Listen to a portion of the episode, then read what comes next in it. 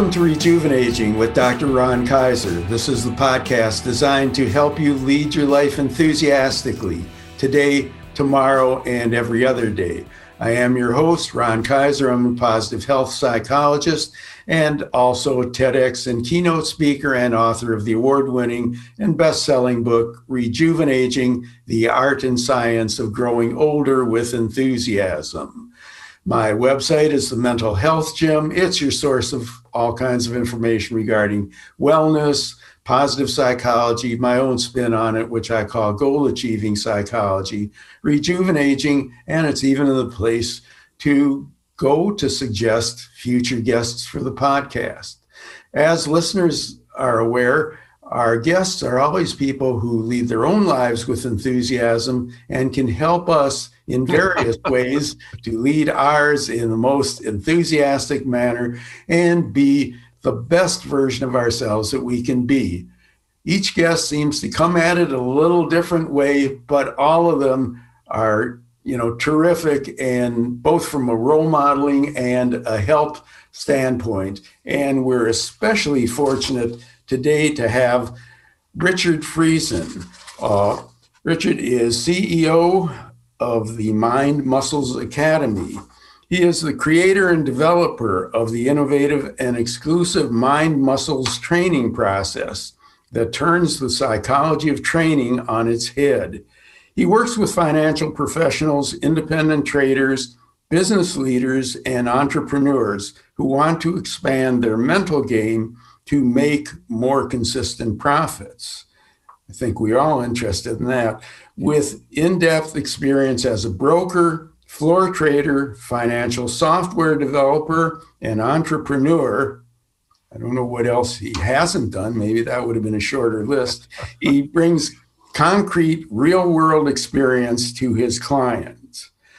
Now, uh, what may be surprising is I'm not going to say that Rich holds an MBA. He actually has a BA in philosophy, a master's degree in clinical psychology. I knew I liked him. And he's a graduate of the Gestalt Institute in San Francisco, along with having master's certification in neurolinguistic programming. His background in psychology has been instrumental in his development of mind muscles training programs that supports the financial and business community. Richard is a popular speaker on topics of psychology, money management, politics, personal transformation, and he's also writing a book that's entitled Conversations with Money. I'm sure many of us uh, have had our own conversations with money but probably not as productively as Rich has. So, welcome to Rejuvenaging with Dr. Ron Kaiser. It is such a pleasure to have you with us. It's a pleasure to have you. I've listened to some of your other podcasts, and I'm. It's really inspiring. You have a number of people who have uh, great points of view, and I love your gentle interviewing process that brings out the best. So, I'm looking for an energetic and creative con- and a creative conversation. Great. I've been looking forward to this for a long time too. So uh, let me start with um, the obvious question, what is obvious to me. What is the concept of mind muscles and what is the Mind Muscles Academy? Well, I started out thinking about the the traders, hedge fund managers, and professional money managers because that was the world I lived in for two decades. And as I started thinking about the issues and problems that they had, it be, it's rather obvious that the mental game is where it's all at. I built a trading firm and I hired traders. And it turned out that some of the traders made it and some of them didn't. Hmm. And I had a sense of what that was about. And I can tell you a personal story about that if you would like. Sure. It was uh, April, is way back, April of 95. I woke up in the middle of the night. I heard a voice, a voice as clear as I can hear your voice now. And it said, Rich, you're only worth 200,000 a year. so I woke up, I looked around, my wife was sleeping peacefully beside me, but I knew that something had shifted, something really deep. I got up, showered, dressed, drove to uh, across the Golden Gate Bridge to the Pacific Exchange in San Francisco. I got there so early that the doors weren't even open yet, and I waited. When the doors opened, I stepped into the pit that I traded. It was Micron and Microsoft, and I took the best spot in the pit. I need to give you a little bit of background. The Rich Friesen, the philosophy major, the therapist who kind of got into trading because he knew a buddy and was kind of by accident. I normally stood at the back of the pit. I was very careful. I'd buy a little here, sell a little here. I had my complex sheets and processes. And when I started trading on my own, like the first year, I was very careful. I made 125,000. Next year, very carefully, I made 150, then 175, then 200. Then for two years after that, I leveled out at 200,000 a year. And that's when in April, the dream happened. And that's when I realized something changed. So I got to the pit. I stood in the best spot. If, I know probably very few people know about pits, but you don't own a spot. It's it's commandeered by the most aggressive person with the most capital, the meanest, the guy who has social control. So it's the toughest guy, and it's almost all guys in the pit at that time. All that's changed a lot now but it was the toughest. And so I stood in the spot of the toughest guy. So as everybody started drifting in, he stood beside me chatting away. and the bell went off and he just tapped me on the shoulder, like, okay, time to get out. I didn't move. well, you can imagine the whole pit kind of just stepped back, goes, oh. and and he started shoving, and we were warned by the exchange staff we'd get a $10,000 fine each if we got into a fight. Mm-hmm. So I stayed there on, on the opening. I'm going to step back from the mic. I went, buy a 50, sell 100, buy them, sold. I just went, and the pit thought I had gone berserk. but what happened was there was a moment in the middle of the night that I realized I was holding myself back, that it was my internal mindset that was the issue. It wasn't anything else. I wasn't worthy. I didn't deserve it. Other people deserved it more than I did. They were smarter than I. They were more competent than I. I looked at all my peers around me. Oh, they just had so much more. And here was Rich Friesen, a philosophy major who quite, who's tall, skinny, didn't quite belong. Oh, I did. but in the middle of the night, I woke up and said, I'm done with this. Hmm boy, that's uh, that's so interesting. I, I didn't know which way it was going to go when you told me about waking up in the middle of the night and hearing a voice. I thought now, now I've got somebody who I can do some work on it. You know? but I uh, wondering just generally trying to relate it to uh, to my experience uh, choosing a career and so on. I can't imagine how somebody goes from not being a business major to getting into trading, even uh, you know, without taking it that extra level. What and I know you said a friend introduced you to it, but there there must have been something, you know, that enabled you to make that journey to to say, hey, this this might be all right. It wasn't. Like, I re- yeah, I resisted that journey my friend said, Come on, join us. Had I joined him at that time, I could have become a partner because it was early on. But I thought, oh, I don't really deserve it. So I went to work for Merrill Lynch to kind of learn the ropes. But it was, I was drugged there, you know, kicking and screaming almost because that wasn't part of the concept of who I was. And it was that conflict.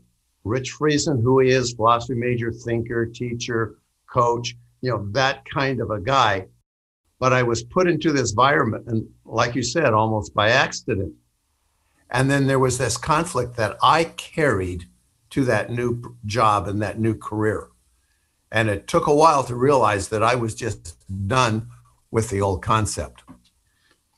So interesting. Can you talk a little more about the mindset aspect? Because I'm wondering for those of us who uh, haven't had one of these awakenings in the middle of the night and need to work on building our mindset, you know, just by doing it, by saying some things to ourselves. I, I, think whether we deal with money, whether we deal with lots of other things, I think the notion of feeling that I'm not worthy or that there are, you know, people who are really good at this, who belong in the middle of the pit or who belong in the director's chair or belong as the, the president of the company or the developer of this software or things of this nature.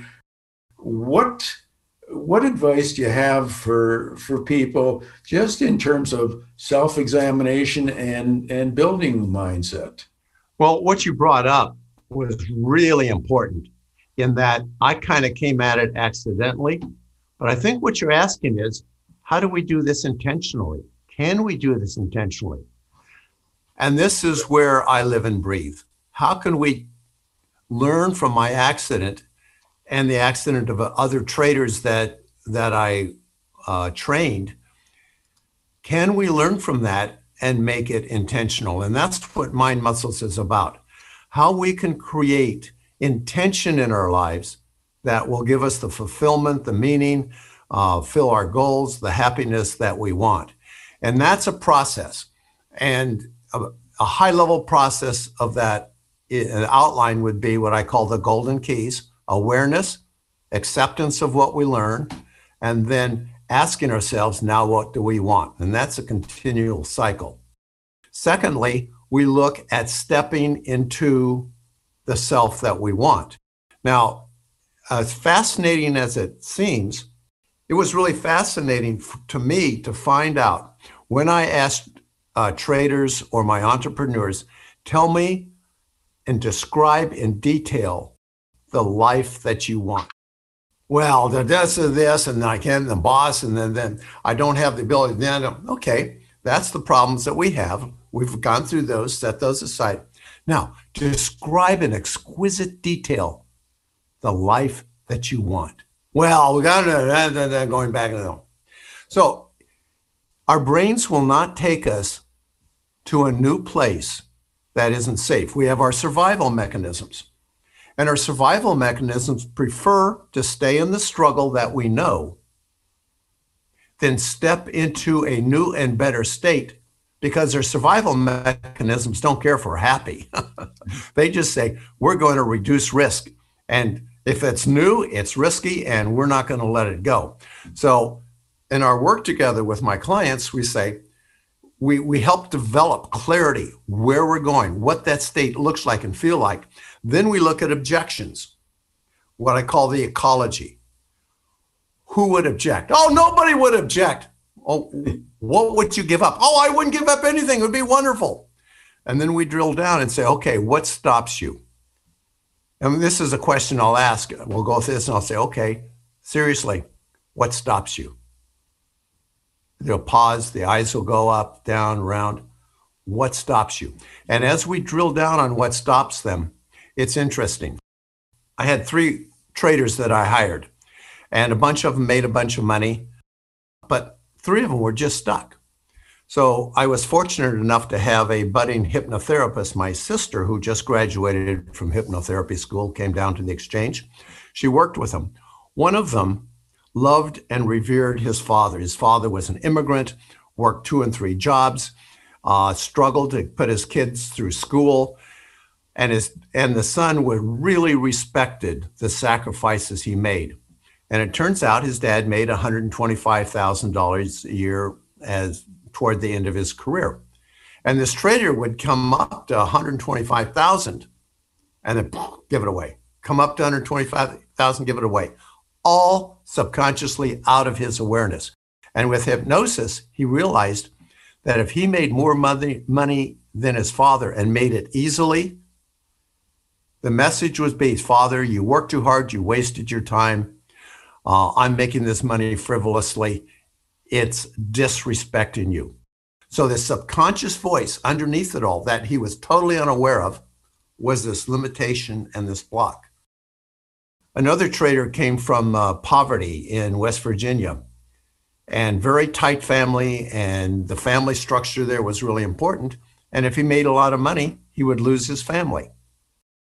So these were the kind of subconscious limitations that some of my traders have, and now some of my clients. All of them are individual, but they have these limits that they are unaware of. So we we start with awareness. We go to acceptance to accept whatever we learn. That's okay. And then we ask, now what do we want? That's, you know, as I hear it, it sounds like there's so many behaviors where you can apply the same principles. People who have difficulty losing weight or getting physically fit through exercise or increasing their their intellectual functioning if they've been operating at a level that's that's lower than what they're capable of and it seems like so many uh, of the same principles would really apply but it makes me wonder why why do so many people have a problem with money? How do how do people get trouble with money? You know i again it's uh, it, yeah. it sound like a dumb question but i'm not no. you know there's just so many people that you know uh, struggle in this regard. Well i have an exercise. It's uh, i call it the three chair exercise and it comes from nlp and i have three chairs and i have a person sit in one chair then we put a pile of money or gold or bank statements or something that represents money for them in the chair, and another chair. And then we have the other chair uh, reserved for the wise observer. And in a Gestalt sense, if you're familiar with that, sure. we have them talk to money. And the conversation will be something like, Why are you so far away? Why don't you like me? Why do you come and then you go? There'll be some anger, for example, would be one example. And then we have them sit in money chair and become money. You grasp onto me. You try to hold on to me. You you reach for me. I just want to like feels like I'm a, a girl who's constantly being groped. Hmm. And so I tell ask money, how far away would you like to move your chair to be comfortable? And money will say, the person acting as money will take that part and move the chair back and say, okay, I'm comfortable here. Then we have them go to the wise observer and say, okay, what do you notice about the interaction here? What do you see? And then they will come up with a story about what how they see these two reacting. So what we have again is a whole bunch of beliefs, behaviors that are out of awareness that are constantly draining our energy and destroying the rapport that we have with ourselves and with money. So, Conversations with Money, the book, is about establishing that rapport with yourself and rapport with money. And I have a whole bunch of ways that we look at to do that. Okay, well, really looking forward to the the book coming out. Is is there a projected date or anything? Uh, yeah, two years ago. having written one, I know how that goes. Yeah. Um, I have I hired an editor who was just wonderful. She went in and she cut out one third of it. Ouch! Ooh! Oh, not that part. you you feel like you own that.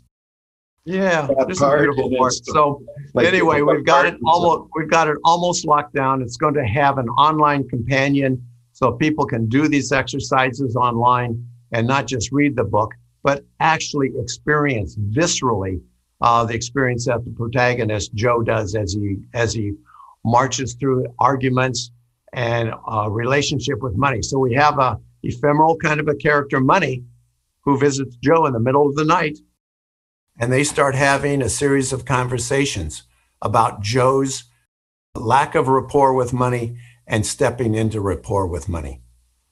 Boy, really looking forward to, to, to reading that at some future date. Uh, we're getting there. We're we're this close. in the meantime, I've got a few fragmented questions that don't necessarily flow, but just kind of got kicked off in my mind. One is I've known a number of people, either personally or observed, uh, who have a lot of money, and every time you see them, they really uh, look unhappy. I'm just wondering. I mean, I always told myself, geez, if I had their money, I, would somehow make it work a little better. I'd be be a little happier with it. What what's that all about? Why can somebody oh, yeah. be able to live, you know, several lifetimes on what they've got? And uh, you think, geez, why would this guy have such a, a sour look on his face always seem to be unhappy and so on? Oh, well, that is such that I'm so glad you brought it up. That's the myth. Well, when we get here, we're going to be happy. When I have this much money, I'm going to be happy. But in my world and the model I work with, happiness can only happen right now, right here. And it's a process. I can look around the world, I can be here with you, I can have this moment of connection, and I can feel satisfaction and happiness. In my experience is, and part of the reason for this book, is that many people have a hole in their heart They've missed love in their lives. They've, like my father, always made up his lack of presence by uh, saying, Oh, we'll do this next week. We'll do this. You know, always making promises in the future, for example. So we all have this emptiness or hole to some degree in our heart. And we think, this will fill the hole. If I can only get this attractive man to marry me, or if I can only make this much money, or if I can get this really cute girl to marry me, then I'll be happy. Or if I can have a big house or a Maserati or take vacations, then I'll be happy. But what we're doing, we're trying to fill the hole in our heart with something that just can't do it. And as a result, when we get to that next stage, it gives us a, a, an emotional thrill for some time and then there's the letdown. Hmm. So when I work with my clients, I look for, the, or I ask the question, having that, what will that do for you? Then I go down a level. And having that, what will it do for you?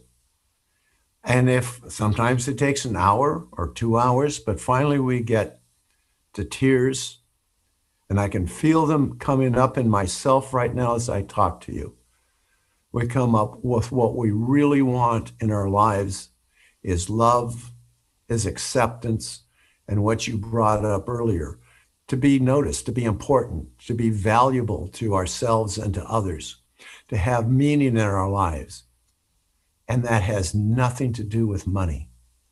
Now, once that is the process in our lives rather than money, is to continually work. And this is a lifelong journey, as you know, but we're working on the right hard problem. Now, our relationship with money changes completely. Rather than grasping it to fill something in here, all of a sudden we're looking to say, how can I deliver value to others? What skills do I have to deliver value? And once we shift to that, to delivering value to other people, then we can charge for that value and we make money. But money is not the goal. Money is the result of a process that we create that allows us to be perceptive, to be talented, to be creative, and to deliver value to others. Totally different way of looking at things than many of us have been socialized to, to think, which leads the question are, are you an anomaly in your field, or are there other people who are able to straddle both both worlds of uh, kind of psychology related and, and finance? Well, the truth is, I feel like a real outlier. Hmm. And the reason is I'm looking at our cultural shifts and changes. I'm looking at our young people and the conflict in our culture around wealth and success. On one hand, we looked up we look up to movie stars and and people who are in the news who are successful we look up to the very wealthiest people who've made a difference in our in lives. But what we also do is we resent wealth. We resent success because we've removed value from money and we just see money out there. You know, there's some people who are quite famous who've said there's only so much money in the world. And the people who have it don't deserve it. Hmm. So there's this whole cultural trend, you know, the 1% wealth, tax them.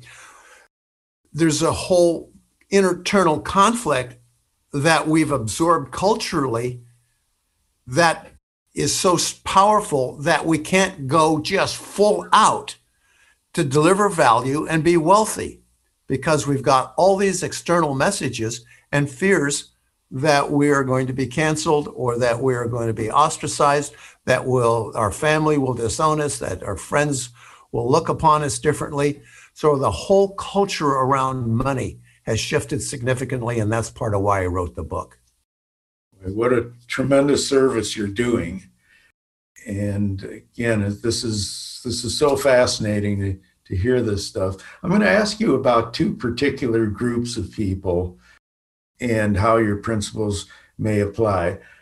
First of all, as you may be aware, certain percentage of our listeners are came to our podcast from my book or people who told them about it. So they're in the the senior years. And years ago, I, I always use the example of when uh, the Social Security Act was passed in 1935. Uh, the average lifespan was like 61 years of age. It's, I mean, that's a bit of a distortion because you you have uh, you had more childhood diseases and th- there were still people that, that lived a fairly long life, but average lifespan was 61 years of age, and Social Security didn't kick in until 65, so that the notion of doing much planning for what you have when you retire was wasn't all that relevant. Nowadays, uh, the average lifespan, I don't, unfortunately, it may have been shortened some by COVID, but if you reach the age of 65, uh, I know the last time I checked, uh, average was 18 to 20 more years. And certainly uh, a lot of people, uh, mm-hmm. you know, live longer than that. In, with some of the people with whom I work, I know there's there's a genuine fear of running out of money before they run out of time. I'm wondering, uh, under those circumstances, uh, years ago there was, I, I, know the advice, and it pro- pro- probably is still given that at certain ages you invest a particular way, and by the time you get to be 65, it's probably all cash and bonds or something like that. If you've got 20 years left or, or even longer, should a 65 year old be investing like a 45 year old now? Or do, do you have some investment advice for somebody who's you know who's doing okay? They, they you know they're they're handling things but uh, the thought that uh, what's it going to be like 25 years from now is scary. Oh it is.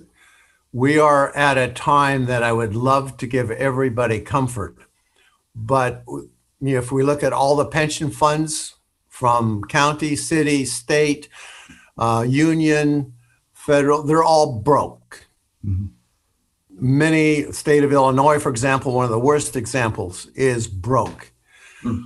The United States is cranking out uh, trillions of dollars of both debt and monetization, just creating money out of thin air.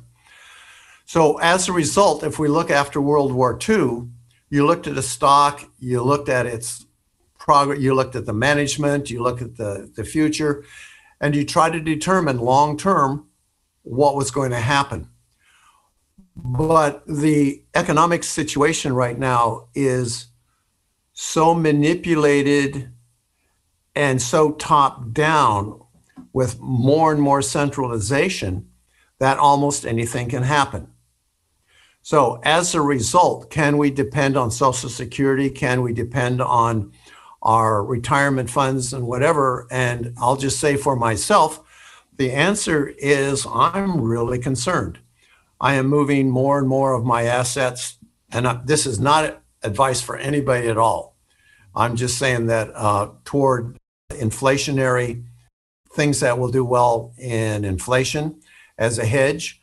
I'm looking at the the potential for taxes. They're floating it on retirement funds now. So there's all sorts of ways that the rules can be changed in the future. So what do we do? First of all, we can't make any assumptions.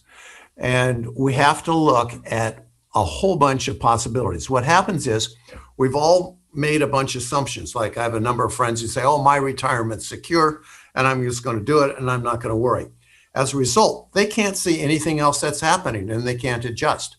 So, what I do is I advise everybody. In fact, I have uh, a game that we play where we look at a whole, we play scenario games.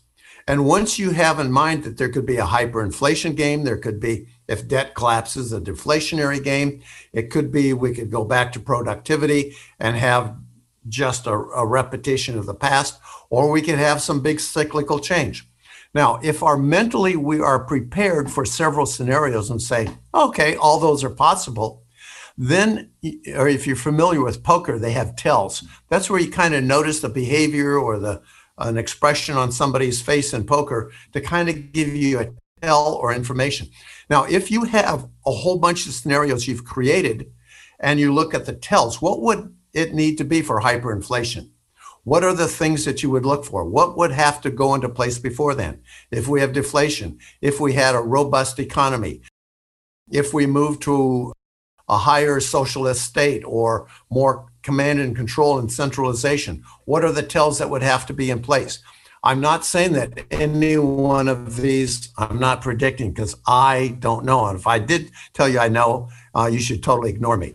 So I have no idea what's going to happen. But what I'm doing is I'm looking at different scenarios and saying, what are the indicators as they happen that tells us we're more likely to go down this path? And how can I adjust my retirement funds to to reflect the higher likelihood of those possibilities. Where does somebody learn what that what that means? You know, in in other words, you're you're a professional in the field, uh, somebody who's a retired person who hasn't been in the financial industry and faces the same questions.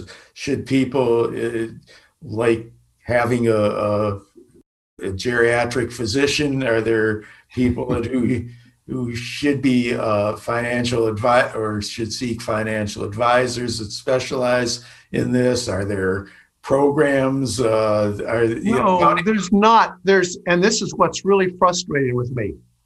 We start with our kids, and we're not teaching them the basics of thinking, how to analyze, how to invest, what how money works None of that. In fact, all of that is kind of put under a political rubric anymore that doesn't give kids the chance to really analyze and think.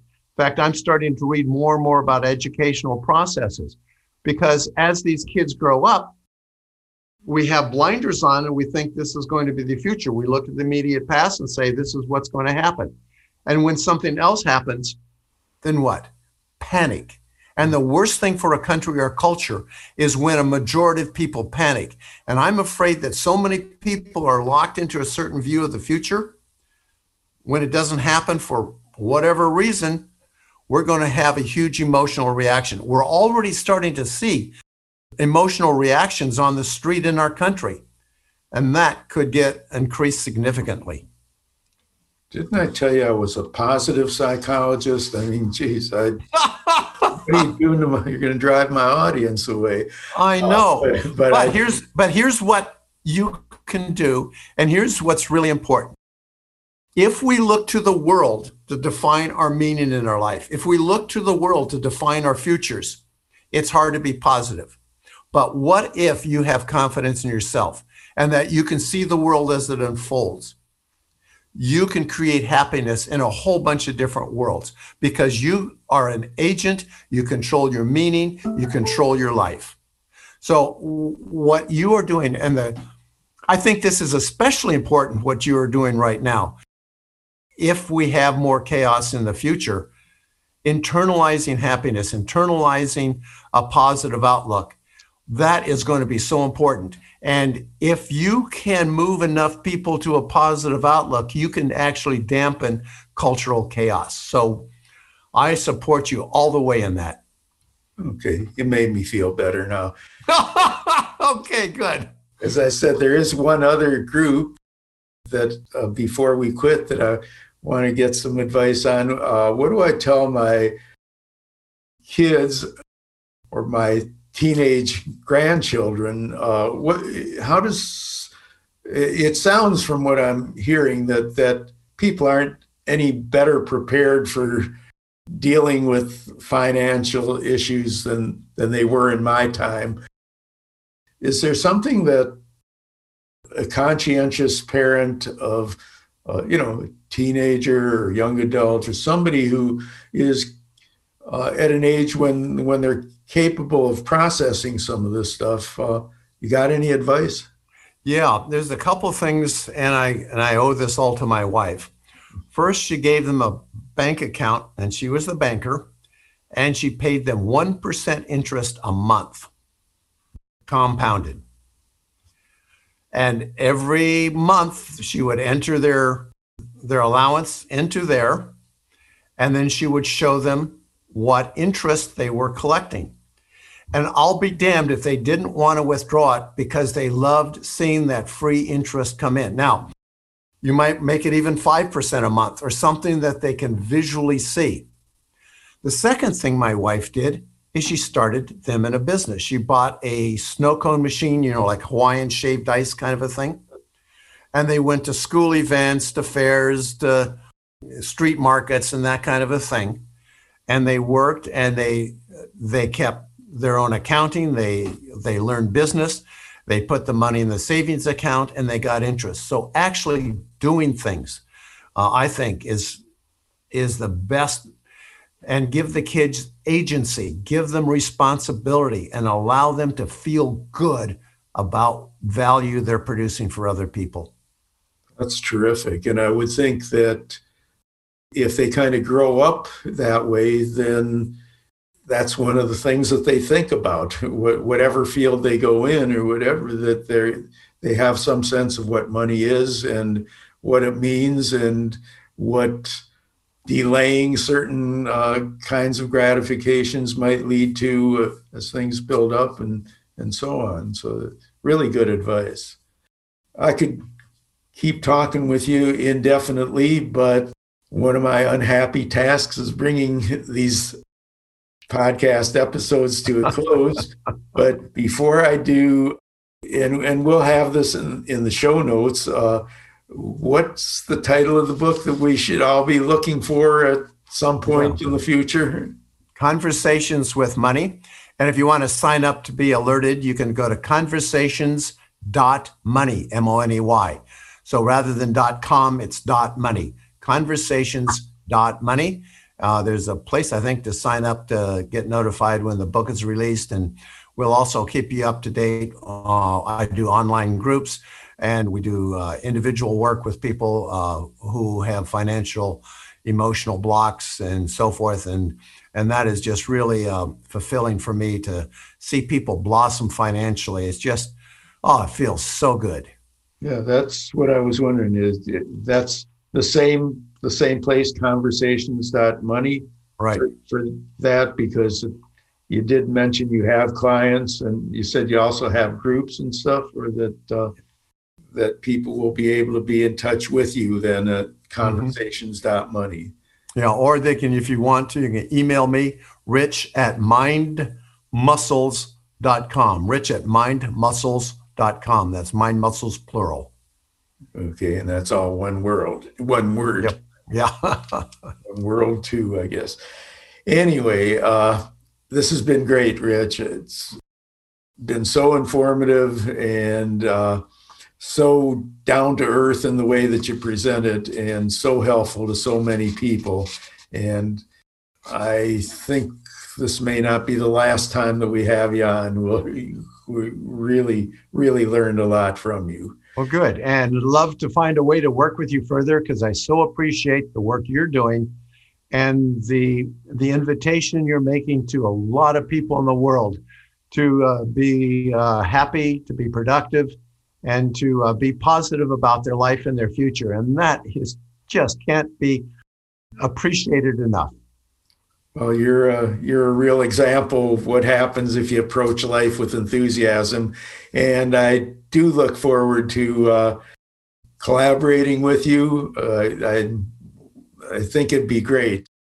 So, once again, thank you. And for all the listeners, uh, you really had a treat today. I hope you'll download, subscribe, listen, obviously, rate, and review the podcast, and be back next week when we have another very interesting guest. Can't promise we'll have quite as as much as we got today because this was really unusual on a different topic than than we normally discuss and it was just great so this has been Rejuvenaging with dr ron kaiser remember my website is the mental health gym please visit to get additional information in the area of positive psychology and to recommend future podcast guests while Rich's book is not out yet, you know that mine is. So if you haven't gotten Rejuvenaging the Art and Science of Growing Older with Enthusiasm, please visit Amazon and get it in one of its formats uh, paperback, ebook, or audiobook. And everybody, I hope you will take note on the show notes of how you get in touch with Rich, how you can be on the list for being notified when the book comes out. And also, hopefully, you might want to re listen to this one because it's got some real practical advice uh, for those many of us who have some issues with money not always uh, not always pleasant ones but it sounds like there are a lot of things that we can do to help feel more in control of our monetary lives so thanks again, Rich. And this is Dr. Ron Kaiser signing off. Everybody stay safe, and we'll see you next week. Bye bye.